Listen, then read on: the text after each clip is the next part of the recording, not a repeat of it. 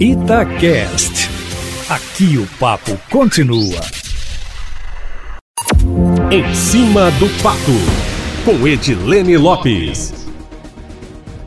Está surgindo na Assembleia Legislativa uma quarta candidata à vaga de conselheiro do Tribunal de Contas do Estado, TCE, que será desocupada no dia 30 de novembro, quando Sebastião Elvésio completará 75 anos e se aposentará, deixando aberta a vaga que deve ser ocupada por um deputado estadual.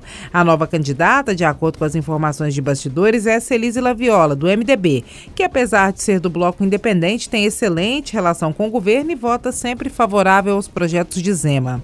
Celise está no segundo mandato e vem de uma família de políticos. O pai, por exemplo, foi deputado por seis mandatos. A indicação para a vaga de novembro será feita pela Assembleia Legislativa. E antes de Celise, outros três parlamentares também já estariam entre os que teriam o desejo de integrar o corpo de conselheiros do TCE. Duarte Bexir, do PSD, Sávio Souza Cruz, do MDB e Alencar da Silveira Júnior, do PDT. Informações que nós trouxemos também há alguns meses em primeira mão aqui na coluna em cima do fato, Eustáquio Ramos.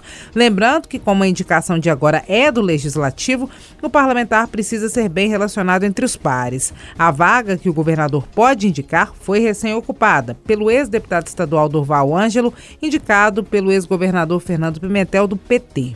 O TCE, Eustáquio, só para que todo mundo que está em casa lembre, tem a função de realizar o controle externo sobre o Estado e os municípios. O órgão é composto por sete conselheiros, sendo quatro indicados pela Assembleia e três pelo governador. Um pode ser de livre indicação, um deve ser indicado entre os conselheiros substitutos do TCE, que são concursados, e um deve ser escolhido pelo governador entre membros do Ministério Público de Contas. O cargo de conselheiro do TCE é vitalício, ou seja, até a morte ou então até a pessoa completar 75 anos quando se aposenta. O salário é o mais alto da carreira pública, Eustáquio, equiparado ao de desembargador e com os mesmos benefícios. O valor bruto é de R$ 35.462 e o líquido de R$ 29.423. A idade mínima para indicação é de 35 anos. Como o cargo é vitalício, quanto mais novo o conselheiro entra, mais tempo ele fica na casa.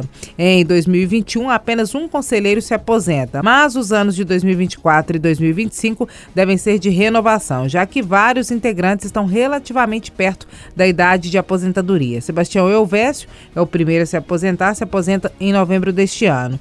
No ano de 2024, se aposenta José Alves Viana, o doutor Viana. Em 2024 também, Vanderlei Ávila e em 2025 Mauri Torres. O próximo conselheiro, que será indicado para uma das vagas da Assembleia, terá que ser aprovado pelos colegas. Os deputados apresentam os nomes para serem apreciados no plenário da Casa e o vencedor precisa ter 40 votos. Se ninguém alcançar esse número, haverá um segundo turno. É isso, meu amigo Eustáquio Ramos. Informações em primeiríssima mão aqui na coluna Em Cima do Fato. Amanhã eu volto, sempre em primeira mão e em cima do fato.